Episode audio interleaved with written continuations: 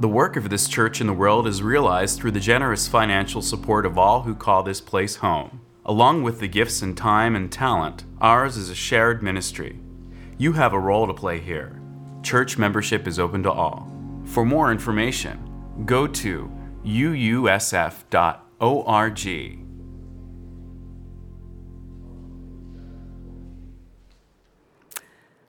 Wow, it's good to be back in this sanctuary and to be imagining you who are joining us today sitting in these pews. I've not been here since I left for retirement after serving as pastoral care minister. That was only two years ago, but doesn't it seem like a lifetime? I hope you have been safe these many months. And I wonder, how did you spend the pandemic?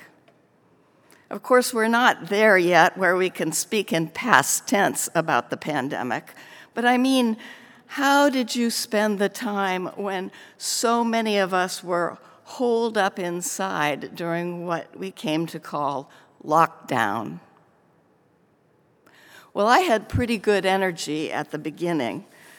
I dragged trunks out of a storage closet, cut up all my old t shirts, and sent them off to have a quilt made.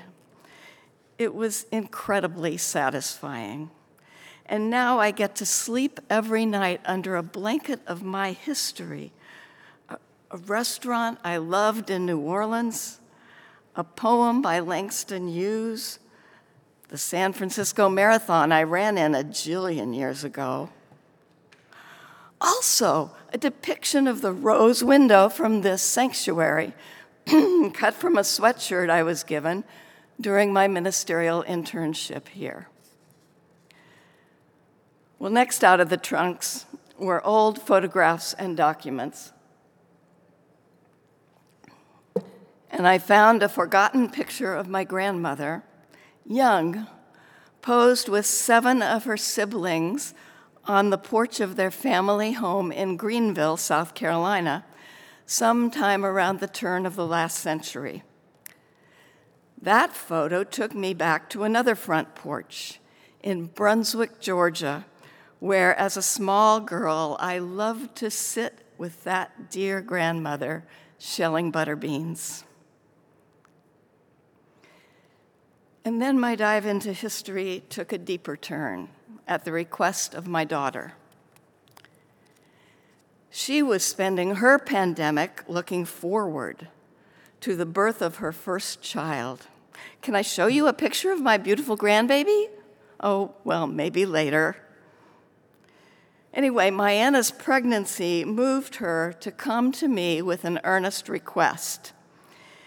As she brought new life into the world, she wanted to know for sure were there enslavers in our family tree?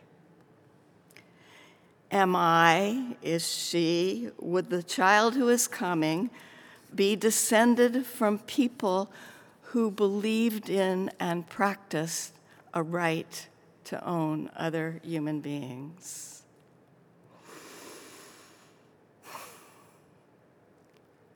Well, possibly, even maybe probably, had always been enough knowing for me.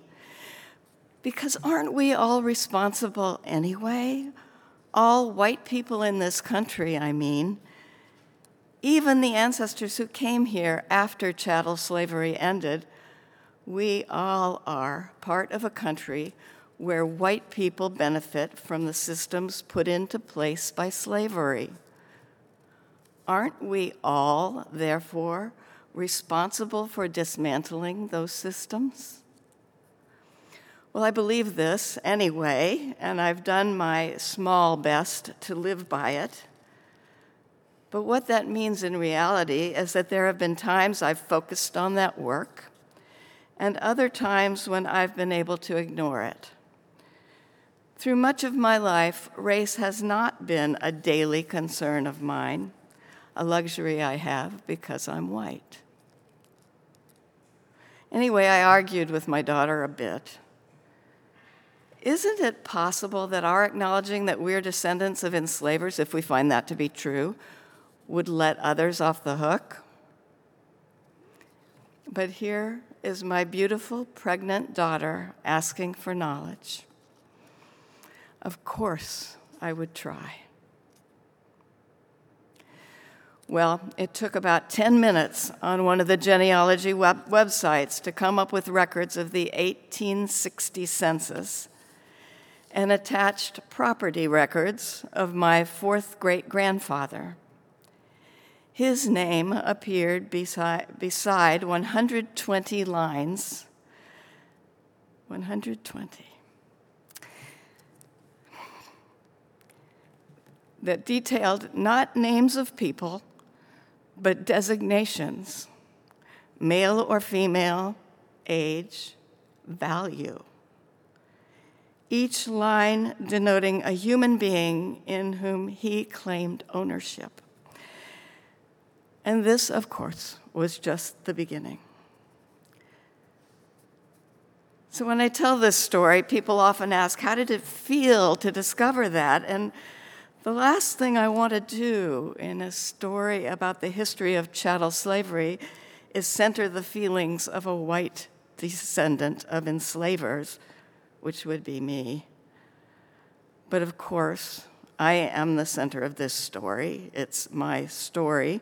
So I'll say this the undeniable knowing affected me in ways I hadn't expected and set me on a journey that is still unfolding and that I believe will continue to unfold for the rest of my days.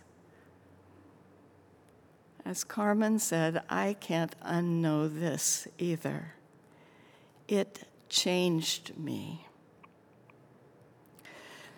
It hasn't been smooth. I'd like to report progress, or at least a clear path, but actually, what it feels like a lot, what it, it feels like a lot of mucking about and not knowing what to do next. I joined an organization called Coming to the Table, which you may have heard of. A former community minister here, Dave Petit of blessed memory, was active in this organization from near the time of its founding 15 years ago. This summer's national gathering of Coming to the Table brought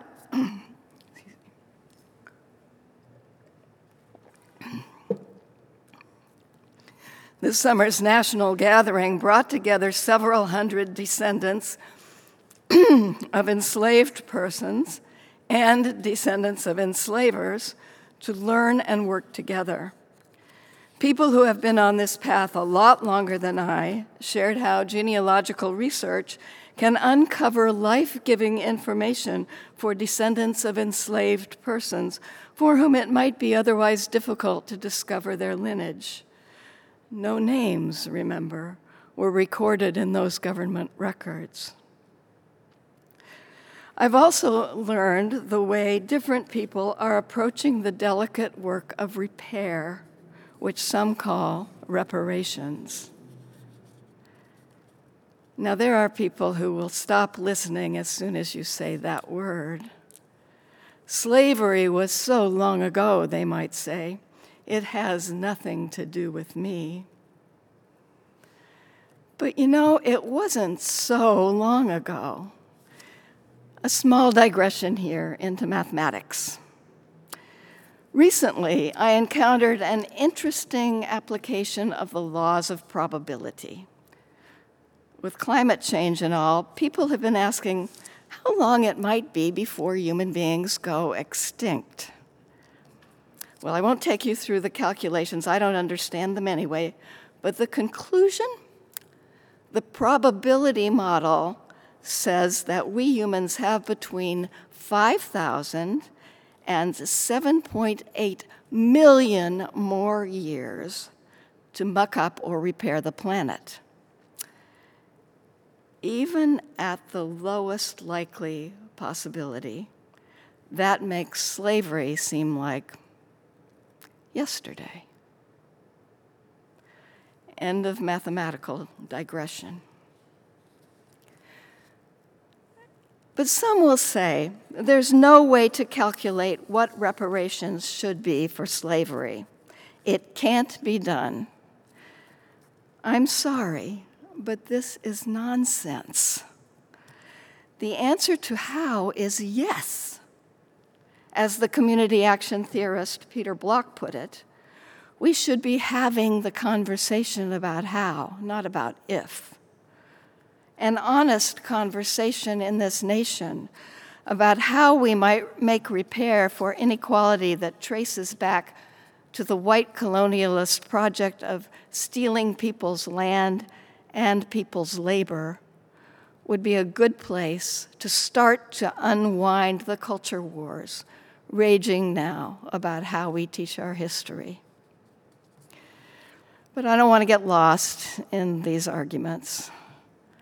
I want to talk about repair as a spiritual project, a spiritual practice. I know I can't fix all that's wrong. What I can do is work to fix myself and hope that through repairing myself and moving toward repair in any circles of my influence, a little pain in the world can be eased. I learned that working with Kay Jorgensen and Carmen Barsotti at the Faithful Fools, that personal and social change go hand in hand, have to. Tony Renee Battle, one of the leaders of the local group of Coming to the Table, told another Unitarian Universalist congregation recently that reparation should be a spiritual practice. She urged white people to keep a reparations journal the way some keep a gratitude journal. So, repair as a spiritual project. What would be in that reparations journal? What does it look like? Well, a lot of different things, actually. I read a lot, working to untangle evil notions that were intentionally put into me by the mother who loved me. I pray a lot, learning to live with that. And with the reality that the grandmother I loved loved people who were enslavers repair as a spiritual project can look like gathering companions who meet regularly to support each other in anti racist practice. And I want to give a little shout out here to the six of my white Rossmoor neighbors who've been meeting faithfully twice a month for more than a year now to help each other live authentically anti racist lives. Y'all are my thought and heart partners in this work, and I thank you. Repair as spiritual practice can look like going to demonstrations and showing up for government meetings. It can look like reaching out to your white family members to have hard conversations. When Carmen and I were planning this service, we both mentioned the deadening effect of silence. Silence about these histories within the family. White silence. One of my Georgia cousins told me that none of our common ancestors could possibly have been enslavers because they were all Methodist ministers and Methodists did not permit their clergy to own enslaved. Well, that was just a few days before I found the records of Reverend Henry Davis Green, Methodist minister, from whom that cousin and I are both descended. For those who have money, reparations as spiritual practice might look like giving some away to black owned organizations and looking for personal connections, for, even from a media distance, with the people in charge of the project. It could look like paying an annual land tax contribution to Sogorea Te', which works to put land back into the hands of people indigenous to this area the organization that will receive today's, donate, today's plate offering. And there's still time to add to it online if you're so inclined. And of course, it looks like writing letters to Congress urging the advancement of H.R. 40, the bill that would establish a commission to study reparations at the national level, the collective level, so we might begin to have this conversation on a national level and maybe begin to reconcile ourselves to the realities of our common history. There's so much more to say about that, but it's got to be another sermon. I am deeply respectful of the way Nikole Hannah-Jones and her 1619 project team at the New York Times have drawn connections between slavery and the harsh realities of capitalism that all of us live under today. All of us. Reading and listening to those articles and podcasts with an open mind and heart that for me was an occasion of spiritual awakening. My daughter and I are in an ongoing conversation about what might, what, what might make sense in terms of reparative work more directly focused toward people descended from those who were enslaved by our ancestors. Moving in this direction is the most delicate of all the last thing we want is to cause more harm. It's messy, and it will never be done, and any sense of accomplishment is illusory. But I have learned that perfection is a product of what black theologian Christena Cleveland calls the white colonialist imagination. And I think a hunger for accomplishment is cut from that cloth, too. the important thing is to keep moving, even when I don't know how to do it. The important thing is to keep saying yes to the work. There's no goal of fixing it what I want is to point myself toward leaving a better world for my grandchildren. I want to be a good ancestor whose example they would want to build on. It takes spiritual fortitude. So I try to go to the gym, spiritually speaking, every day. Sometimes the gym looks like dancing or like singing. Let's go there now. We are trapped in history. History is trapped in us, said James Baldwin. When Mary sent me the draft for the service, I was struck by the word trapped in the quote in this order of service. History being trapped in us. Is that a forever state, or can we free it? I'm from Elk River, Minnesota. It's a city now, but when I was growing up, it was a small town of about 2,000 people, and I always felt like I was related to about half of them. My paternal grandparents, who were born in Hungary, came over as young children, and their families eventually settled in Minnesota, as did my mother's grandparents, who came over from Germany. They were all farmers.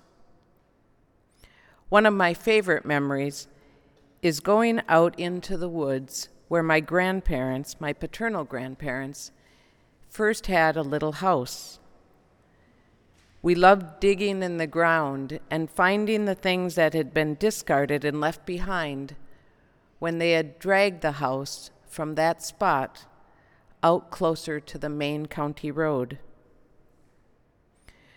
We loved living in the country where there was plenty of room to roam, where there was a hollow where we could play baseball with cousins and neighbors, where there was 80 acres of land where we would have hay rides with our youth group. When I was in high school, my parents bought a small cabin on Mille Lacs Lake, about an hour north of Elk River. We loved to go to the cabin and swim and fish. I learned to water ski. Also, around the same lake is the Mille Lacs Indian Reservation, the land of the Ojibwe tribe. I knew little about what a reservation was, or the history of the Ojibwe people, or any Native community. I only know that we would sometimes stop at the museum when we were on vacation, and we'd buy little souvenirs at the store. In 1992, when I was in Nicaragua, I made a retreat with other North Americans and European folks who were living and working in the country. We had gathered to study together some materials had been published to mark the 500 years since Columbus landed in what he called the New World. Being in Nicaragua, we were compelled to study and read and talk about what had happened and continues to happen to the people, not only of Nicaragua, but in the many lands throughout South America, Mexico, and North America. The Contra War, financed by the U.S., had recently ended when Violeta Chamorro, a Democratic president supported by the U.S., was elected in Nicaragua. Knowing this drove our desire to understand the history. We were working with the people ravaged by the Contra War that was waged by the United States and its allies professing to be fighting for democracy, which we quickly learned meant that transnational companies could come in freely to establish sweatshops, to ravish the forests, to send the, the wood north, to forcibly take lands from the peasants, and so many more atrocities. The exploit of history was centuries old and current.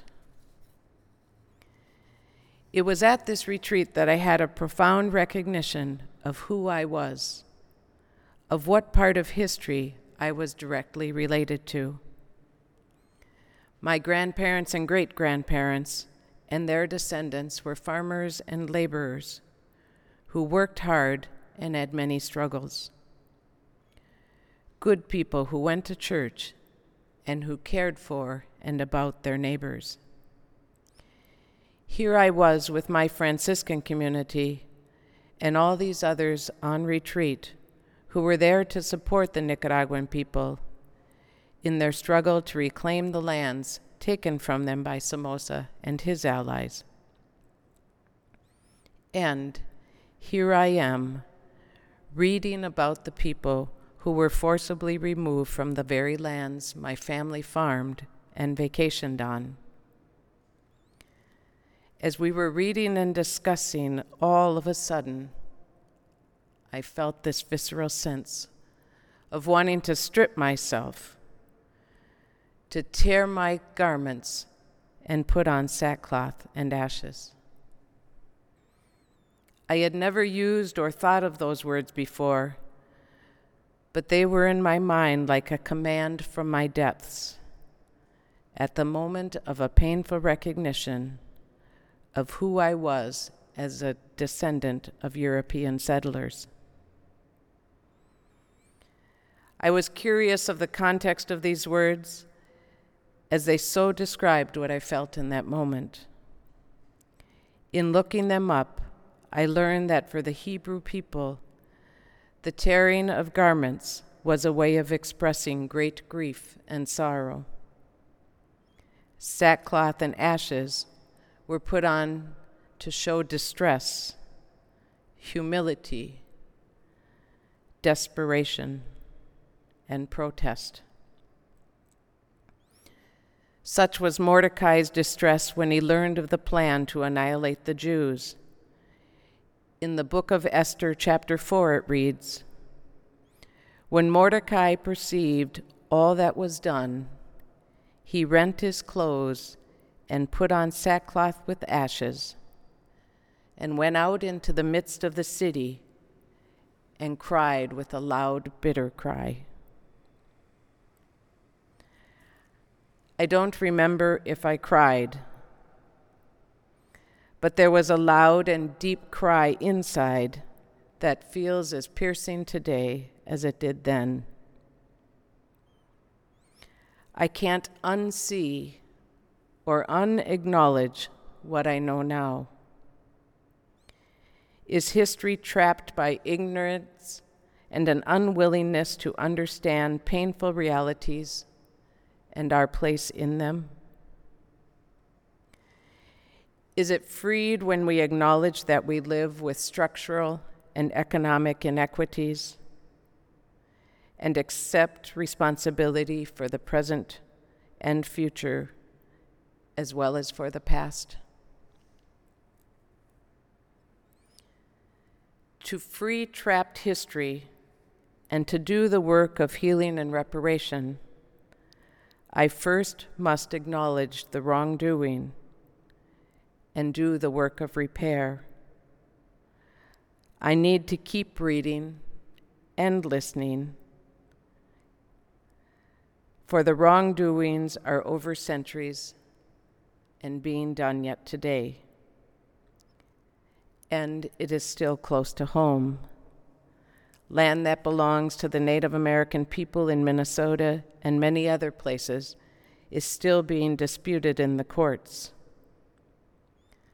My niece, who is married to an Ojibwe man, has a daughter who is harassed in school because her skin is darker than her classmates.